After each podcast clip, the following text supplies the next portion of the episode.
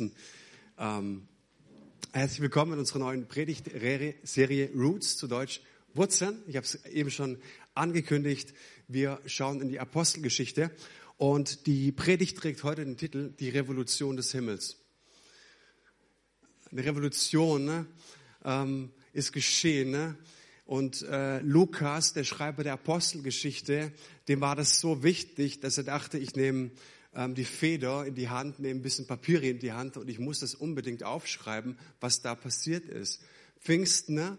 so äh, sagen wir in der Kirche oftmals, war eigentlich die Geburtsstunde der Kirche. Hey, aber es war so viel mehr als die Geburtsstunde der Kirche, sondern Menschen wurden befähigt. Menschen haben auf einmal eine Dimension Gottes in ihrem Leben erlebt und wahrgenommen, wie sie zuvor in der Geschichte Gottes mit den Menschen nie da war. Und ich bete und mein Glauben, meine Hoffnung für diese Predigtreihe ist, dass du diese Dimension Gottes für dein Leben neu erfährst und erlebst. Wer von euch kennt das Death Valley in Kalifornien? Äh, Arvid hat sich vorhin schon geäußert, er war sogar schon mal da, hat mir ein Foto gezeigt. Ähm, Death Valley ist äh, in, in Amerika, in Kalifornien und es trägt nicht umsonst den Titel Todestal. Da wächst nichts. Warum? Ähm, da sind ausgetrocknete Salzseen, da ist es heiß, die Hitzerekorde, die schlagen sich jedes Jahr selbst. Ähm, da kommt nichts zum Blühen, da regnet es nicht und es kann sein, dass es da Jahrzehnte nicht regnet. Und es war 2004 auch der Fall. Fast 30 Jahre regnete es nicht, alles war tot und auf einmal im Jahr 2004 fängt es an zu regnen, aber in Massen. Ne? Ähm, viel Überschwemmungen dort, Autos, die dort parkten, wurden in einem völligen Schlammlawinen mit, Lawinen mitgenommen. Ähm, und als sich der Regen gelegt hatte, erlebten die Folgendes. Auf einmal blühte dieses ganze Tal auf. Ihr seht es hier hinten an dem Bild. Auf einmal fängt dieses ganze Tal an zu leben. Was war passiert? Im Laufe der Jahrzehnte äh, wurden Samen dorthin geweht und die Erde schloss diese Samen ein. Und du könntest sagen, sie warteten förmlich nur darauf, dass diese eine Komponente kommt und das ist Wasser. Und, und mich hat es so angesprochen, weil ich glaube, dass, dass die Komponente Gottes ist, die Kraftausgießung des Heiligen Geistes, die wir an Pfingsten erwarten. Ne? Und ich glaube und bin davon überzeugt, dass Gott in so viele Herzen hier vor Ort an der Kamera damals auch so viel Verheißung auf sein Volk legt. Aber irgendwie erleben wir nicht, dass die Erfüllung kommt. Seid ihr bei mir? Deswegen wollen wir mal schauen, ne? was ist denen eigentlich in der Apostelgeschichte begegnet und wie haben sie erlebt, dass diese Verheißung wirklich erfüllt wird. Und wir sehen, wenn wir ganz zurückgehen, nach der Auferstehung von Jesus begegnete er seinen Jungs 40 Tage lang. Und er sprach mit ihnen, und das ist erstmal ganz, ganz wichtig, diese Information, nicht über irgendwas, sondern über das Reich Gottes und wortwörtlich alles, alles, was mit dem Reich Gottes zu tun hat. Und dann heißt es dort in Apostelgeschichte 1, Vers 4, einmal, es war bei einer gemeinsamen Mahlzeit, wies er sie an, Jerusalem vorläufig nicht zu verlassen, sondern die Erfüllung der Zusage abzuwarten, die der Vater ihnen gegeben hat. Sie haben viel gehört. Der Missionsbefehl war eigentlich schon ausgesprochen, aber jetzt spricht Gott ein ganz wichtiges Wort in ihr Leben und wenn du so willst, in dein, mein Leben. Ein Sondern. Warte ab, bis Gott die Verheißung erfüllt. Und weißt du, wenn du das Leben von Petrus beispielsweise schaust, so die ersten Worte, die Petrus von Jesus hörte, war, Du sollst fortan kein Fischer sein, du wirst Menschenfischer sein. Danach investierte Jesus zweieinhalb Jahre in das Leben dieses Mannes und in die anderen Jungs. Und dann ziemlich zum Schluss hört Petrus von Jesus, jetzt nach diesem Investment, geht raus in alle Welt und verkündigt das Evangelium und macht zu Jüngern. Und es hörte er, und jetzt sagt Jesus aber noch, warte, dir fehlt noch etwas ganz Bestimmtes. mal Hand aufs Herz. Ich meine, ähm, wir haben so viel gehört und diese Zeit heutzutage ist doch einfach so wirklich, du hast so viel Predigten, das ganze Netz ist voll mit mega guten Messages. Ich meine, was fehlt uns denn noch? Ich merke irgendwie, wir sind voll von Theologie und voll von Wissen und wir wissen alles besser. Aber ich frage mich manchmal, hey, was hat Gott in dein Leben gesprochen? Und ich komme mit so vielen Menschen zusammen in den letzten Jahren, die mir wieder erzählen, ich hatte einmal einen Traum. Gott hat mal was in mein Herz gesprochen. Da gab es so diesen Moment, von dem ich dachte, das, das möchte Gott von mir. Aber das ist wieder verschütt gegangen, vergessen geraten durch den Alltagsstress und so weiter. Und meine Frage an dich heute Morgen ist, und ist mir wirklich ernst diese Frage, gibt es etwas oder gab es etwas schon mal in deinem Leben, von dem du denkst, hey, das, das ist irgendwie ein Lebenstraum. Das ist etwas, ich glaube wirklich, dass das Gott es mit mir vorhat. Vielleicht wartest du ähm, in beruflicher Hinsicht, du hast ein Wort gehört, aber irgendwie wartest du noch auf die, auf die Erfüllung. Ich weiß nicht, was dich so umtreibt. Und, ich möchte dich jetzt nicht jaloux machen an der Stelle. Und, und die, das ist auch nicht die Message, dass ich sage, Gott erfüllt jede, jede, jeden Wunsch. Ja, aber äh, für was ich uns sensibilisieren möchte, ist gerade jetzt in dieser Zeit, dass wir uns aufmachen und, und dass, dass wir in Position gehen und sagen, Gott, hey, das, was du in mein Leben gelegt hast, es hat sich noch nicht erfüllt. Vor 15 Jahren habe ich eine Prophetie bekommen da kam eine Frau, es war die große Predigerin aus Amerika, wie so oft. Also es war so ein krasser Moment, wo ich gemerkt habe, der Heilige Geist ist da. Und sie hat mir gesagt, durch deinen Dienst werden viele, viele junge Menschen zum Glauben kommen. Und ich habe gesehen, dass Menschen zum Glauben kommen, aber viele, viele ist noch nicht da. Und ich bewege das in meinem Herzen. Und für mich ist die Frage, was machen wir in dieser Zeit? Und ich stelle fest, dass wir im Hören mega sind. Wir hören viel. Aber haben wir einen Clou? Haben wir irgendeine Idee, was das Warten auf sich hat? Warte, warte ab, geh in Position, bis der Vater das erfüllt, was er versprochen hat. Was ist in deinem Leben? Wie können wir das Abwarten noch beschreiben? Kluger Mann hat mal gesagt, für einen Christen ist es nicht normal, keinen Appetit auf das Unmögliche zu haben. Der Hunger danach, wie sich das Unmögliche um uns herum vor dem Namen von Jesus beugt, steckt in unserer geistlichen DNA. Hey, Gott hat uns etwas in unsere DNA gelegt, in unser Kind Gottes sein dieses, dieser Glaube, dieses Vertrauen, dass wie unmöglich die Dinge dir auch scheinen, was er in dein Herz gelegt hat, dass es sich beugen muss. Verstehst du? Das heißt, abwarten ist nicht einfach nur so eine lästige, oh, und ich habe das früher immer so gelesen. Ich meine, für einen richtig guten Pfingstler geht Apostelgeschichte erst ab 2,4 los, stimmt? So, wenn der Heilige Geist kommt und dann geht's richtig los. Und dann denkst du, ja, dann geht es nach Jerusalem ins Obergemach und müssen abwarten und beten und so weiter.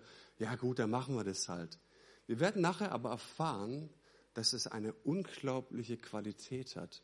Und was Jesus hier sagt, warte, geh in Position, frag Gott nach einem Hunger und stopf dich in der Zwischenzeit nicht mit anderen Dingen voll. Okay? So, erster Punkt. Ähm, und jetzt kommt natürlich eine großartige Frage, weil, ähm, hey, das Ding, das geht in Erfüllung, sagt Jesus. Und jetzt kommen die klugen Jünger wieder. Ich meine, zweieinhalb Jahre Message, dann ähm, 40 Tage mit dem Auferstandenen, so eins zu eins Gespräche, manchmal Gruppentherapie und so weiter. Denkst irgendwie so, okay, Jungs, wie viele Infos braucht ihr eigentlich noch?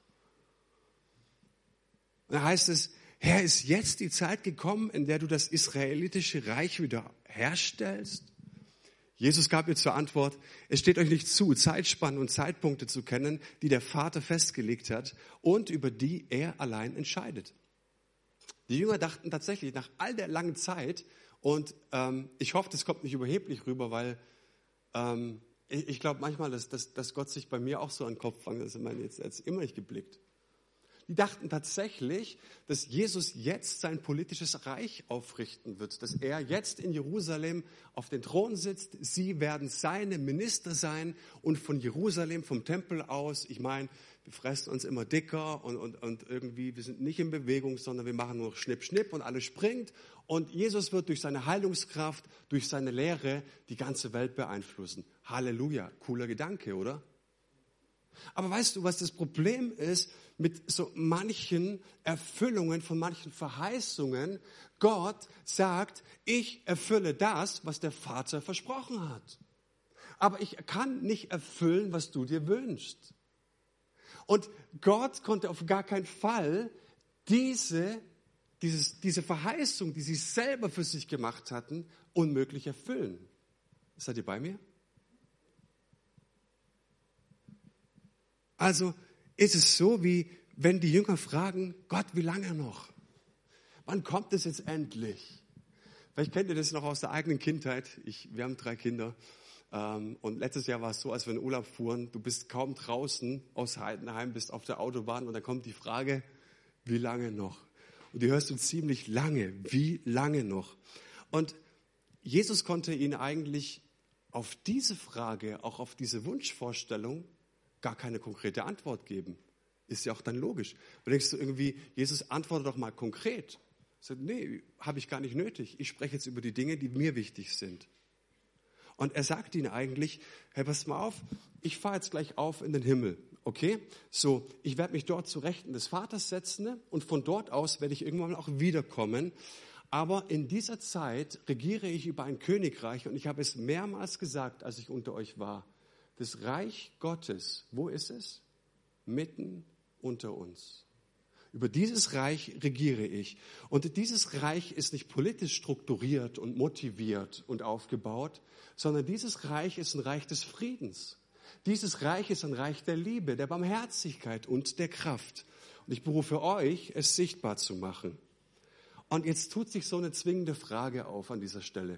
Du sitzt am Schreibtisch und bereitest die Predigt vor und denkst so, okay, wie wird dieses Reich sichtbar? Also bis jetzt ist ja alles mega cool. Äh, Gott ist König und so weiter. Aber ist es so, dass es so ein Hobby von jedem Christen ist, dass er das Ding irgendwie so in seinem stillen Gebetskämmerlein für sich ausmacht? Ist es so, dass ähm, je mehr du betest, desto mehr wunderschöne Gefühle stellen sich ein und, und jeder trägt es einfach so ein bisschen mit in seinem Herzen ne, und weiß, Jesus ist König oder ich meine, ist es erlebbar? Ist es anfassbar? Und schmeckt ihr das bitte ab, dass Religion Privatsache ist. Spätestens seit der Apostelgeschichte, spätestens seit Apostelgeschichte 2.4 wissen wir, Religion ist keine Privatsache, sondern er beruft uns, dieses Reich sichtbar zu machen. Und Jesus sagt eigentlich, ah, eigentlich gute Frage. Ihr wollt wissen, ne, wann es soweit ist. Ich gebe euch jetzt die treffende Antwort. Die Antwort lautet, 1,8. Aber wenn der Heilige Geist auf euch herabkommt, werdet ihr mit seiner Kraft ausgerüstet werden und das wird euch dazu befähigen, meine Zeugen zu sein. In Jerusalem, in ganz Judäa und Samarien und überall sonst auf der Welt, selbst in den entferntesten Gegenden der Erde. Ihr wollt wissen, wann? Ihr wollt wissen, wie? Ihr wollt wissen, wo? Meine Antwort ist jetzt. Aber nicht nach euren Wunschvorstellungen. Nicht nach dem, dass ihr denkt, ihr seid meine Minister und ihr macht ein bisschen Politik und alle laufen schon so, wie wir es sagen, sondern ich berufe euch als meine Zeugen. Ähm, vielleicht wisst ihr das, im ersten Jahrhundert, wenn Könige oder Kaiser intronisiert wurden, ne, dann schickten sie Herolde aus in die, und es ist ganz wichtig, in die entferntesten Gegenden des Reiches.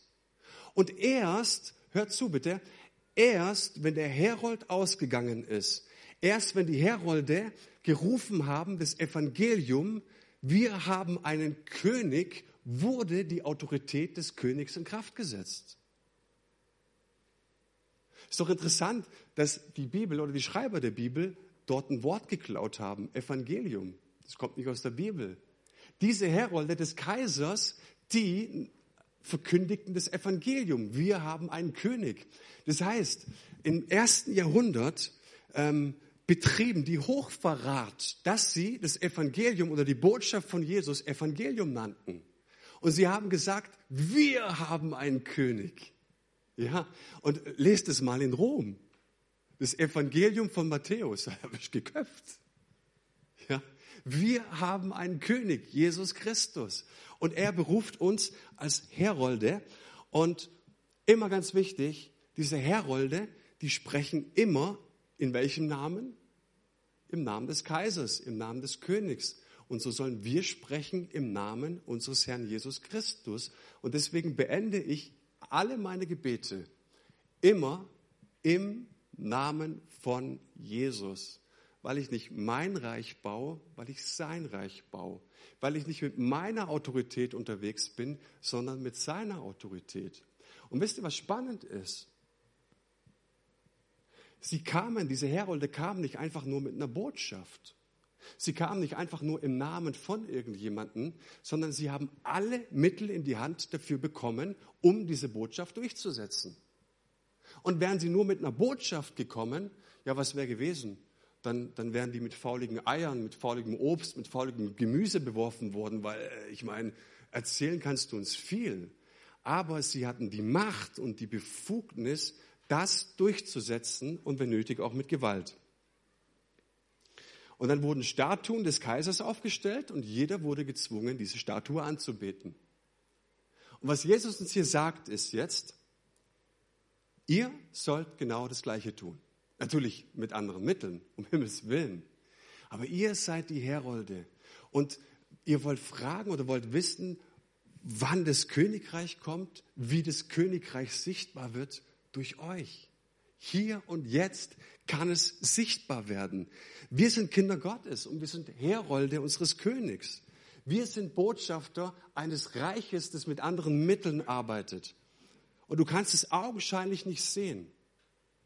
Aber es ist sichtbar. Nicht mit der Gewalt, wie die Römer vorgingen, sondern wo immer wir hinkommen, und die Botschaft unseres Königs hintragen, das sehen wir und das sahen sie damals, dass Zeichen und Wunder geschehen sind. Denk doch mal. Blinde wurden sehend, Lahme wurden gehend. Sünder, die ihr Leben vollkommen verwirkt hatten, bekamen neues Leben. Menschen wurden geheilt. Und wisst ihr, was das Schöne ist? Wir sehen es heute wir sehen heute, dass Menschen in unserer Mitte geheilt werden, dass Wunder geschehen. Überall, wo das Evangelium, also wo wir eigentlich sagen, wir haben einen König, stand Gott wirklich bereit und gab ihnen das, was sie nicht tun konnten. Mit anderen Worten, ne, Gott sagt uns durch die Apostelgeschichte, tut ihr das, was in eurer Macht steht, und ich tue das, was in meiner Macht steht. Und wenn ihr geht, kommt auf euer natürlich mein über. Übernatürlich. Und wir sehen es. Ich habe in Köln auf der Straße gesehen, wie ein 15-jähriges Mädchen. Ich meine, come on, die war 15. Das war jetzt nicht der Amerikaner, der irgendwo herkam, der gesalbte Typ, sondern die hat für ein Mädchen, die hat für, für einen Rollstuhlfahrer gebetet und, und, und das Mädchen hat nur gehört, okay, ich bin Herold und ich bete nicht in meiner Vollmacht, in meiner Autorität, sondern wenn mein König es sagt, dann mache ich es einfach, so ganz kindlich. Und ich habe gesehen, wie die Person aus dem Rollstuhl aufsteht. Und ich dachte dann kurz, okay, wo ist die Kamera? Jetzt wollte mich vollkommen, ich konnte es nicht glauben. Ich dachte, die wollen mich verarschen. Bis ich irgendwann mal realisiert habe, dass diese Person wirklich aus dem Rollstuhl aufgestanden ist. Warum? Weil ein Mädchen kindlich angenommen hat, dass sie nicht in ihrer Macht, dass sie nicht in ihrer Autorität betet, sondern in einer anderen Bevollmächtigung, der Bevollmächtigung Gottes. Warte, warte. Du hast nicht nur eine Botschaft, sagt uns die Apostelgeschichte, sondern warte auf die Dimension, auf die Kraft Gottes. Und ich meine, ist doch mega, dass, dass Gott uns eine Ausrüstung gibt, oder? Wir sind ausgerüstet. Er gibt uns für diesen Riesenauftrag Wahnsinnsportionen mit und versorgt uns mit allem, was wir haben. Stimmt's? Ha? Ist doch mega. Jetzt komm. Hör mal. Oder, jetzt pass auf, ähm, nehmen wir noch einen anderen. Nimm doch mal den. Gott rüstet uns aus für diesen Auftrag. Und das sagt uns die Apostelgeschichte. Du bist kein Laberer, du hast nicht einfach nur eine Message, sondern du bekommst von Gott alles, was du brauchst für diesen Auftrag. Und du kannst hier, mach Gebrauch davon. Mach ihn auf, benutz ihn, handel ihn. Wir werden in den nächsten Wochen über das Sprachengebet sprechen. Wir werden in den nächsten Wochen darüber sprechen, dass Gott dich und mich bevollmächtigt, Dinge zu tun, die außergewöhnlich sind. Okay? Aber es gibt eine Dimension Gottes, die so viel mehr ist. Und meine Frage an dich schon mal vorab. Du wählst. Es geht um den Hunger. Es geht danach, dich auszustrecken. Es geht danach, die Zeit nicht einfach abzufristen und sagen, oh, voll doof, sondern es geht die Zeit, dass du dich einschließt und in diese Erwartungshaltung kommst, in diese Position kommst, Gott, ich will. Okay? Ich habe mit euch noch über einen ganz, ganz wichtigen Punkt zu sprechen, nämlich über die Himmelfahrt. Und dann sind wir für heute fertig. Hast du dir schon mal die Frage gestellt,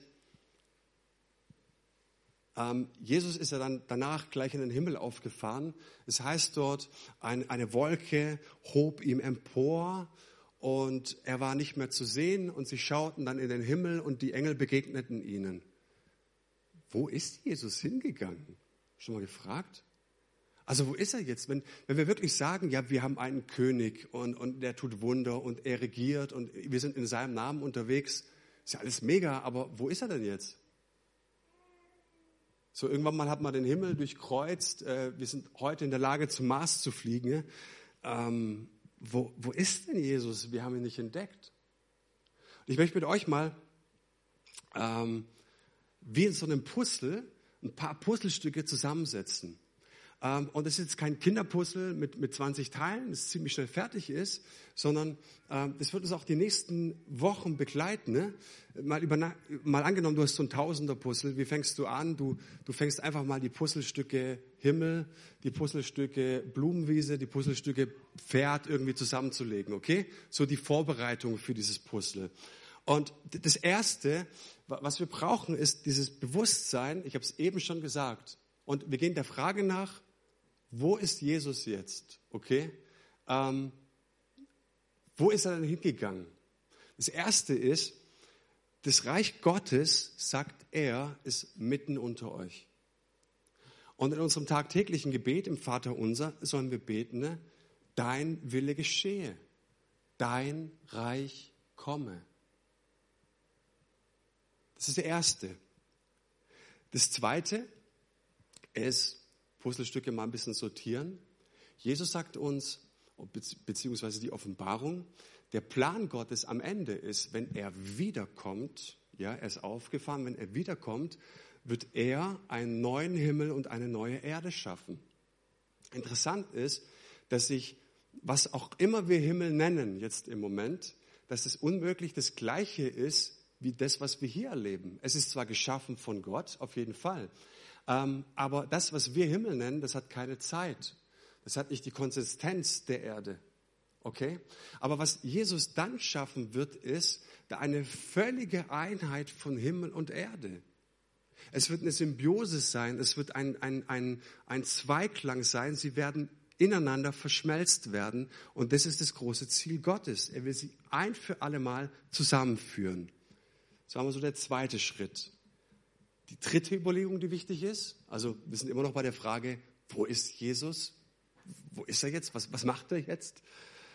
Ähm, die dritte Überlegung, Jesus ist ans Kreuz gegangen und er ist auferstanden. Ne? Und die Bibel sagt uns, dass er damit die Sünde, den Tod, Teufel, den Teufel und die Krankheit besiegt hat. Und damit hat er die Grundlage gelegt für ein neues Reich, was irgendwann mal kommen wird. Okay? So, ähm, unabhängig von jedem Zweifel. Nicht mehr abhängig von Lügen. Der Satan hat keinen Einflussbereich mehr in dem, was er neu geschaffen hat. Und die Grundlage war das Kreuz und die Auferstehung. Das vierte, also wo ist Jesus? Wir kriegen so einen Vorgeschmack in den Ostergeschichten. Du siehst, wie Jesus Menschen begegnet. Auf einmal erschraken sie, er stand vor ihnen, ist er durch Wände gegangen, ist er erschienen? Gute Frage. Auf jeden Fall erkannten sie ihn nicht immer gleich, aber er konnte essen und trinken. Er hat einen neuen, er hat einen Auferstehungsleib bekommen. Er ist der Maria im Johannesevangelium nach der Auferstehung begegnet. Sie dachte, das ist der Gärtner. Und wir lesen da immer so großzügig drüber, ja, ja, gut und so, die war aufgeregt. Nee, sie erkannte ihn nicht richtig. Die Emmaus-Jünger, die laufen verzweifelt nach Hause, Jesus begegnet ihnen und du kannst mir nicht erzählen, dass die anderthalb Stunden, wo sie mit ihm unterwegs waren, sie nicht umgedreht haben, also mit ihm sprachen, aber sie erkannten ihn nicht. Das heißt, das, was Jesus hier erhalten hat in seinem Auferstehungskörper, ist eine völlig neue Qualität. Und wir können verbindlich festhalten, ne, dass er der Erste ist, der diesen Auferstehungsleib bekommen hat und somit Teilhaber und Repräsentant ist, jetzt schon eines neuen Himmels und einer neuen Erde. Okay? Könnt ihr noch? Also wir sind immer noch bei der Frage, wo ist Jesus? Wo ist er denn hingegangen? Im Himmel. Wenn wir das erfassen, was die Bibel uns aussagt über Himmel und Erde, dann verstehen wir auch, dass die ersten Christen nicht dachten, dass Jesus irgendein Astronaut ist und wir müssen ihn irgendwo in den Himmel suchen. Ne? Das ist völliger Quatsch. Sondern sie wussten, ne, wenn er aufgehoben wird in dieser Wolke, dann steht die Wolke dafür, für Gottes Gegenwart. Er ist zurück zu Gott gegangen. Und in der Offenbarung lesen wir ganz zum Schluss, dass Gott alles in allem sein wird. Wir denken an Orte, wir fragen, wo er ist. Er ist in Gottes Gegenwart gegangen. Wir denken da an das israelitische Volk, das durch die Wüste wandert und vor ihm geht die Wolke das ist Gottes Gegenwart. Wir denken daran, wie ähm, der Tempel erfüllt wird mit einer Wolke, so heißt es, mit Gottes Gegenwart. Das heißt, er ist in Gottes Raum und in Gottes Dimension gegangen. Okay? Und nicht irgendwo hinter den Himmel. Und jetzt kommt der wichtige Punkt. Und wenn du den nicht hast, verstehst du die Apostelgeschichte nicht. Gott hat kein Interesse, und ich meine, die Botschaft ist ja schon stark genug, dass er dich als Herold aussendet. Ich meine, das ist ja schon mal eine riesen, riesen Beförderung. Ich bin ein Herold Gottes. Er gibt uns nicht nur eine Kraftausrüstung, dass wir fähig sind, wirklich in, in seinem Namen Wunder und Zeichen zu tun, sondern, und das ist entscheidend, wir sind Kinder Gottes.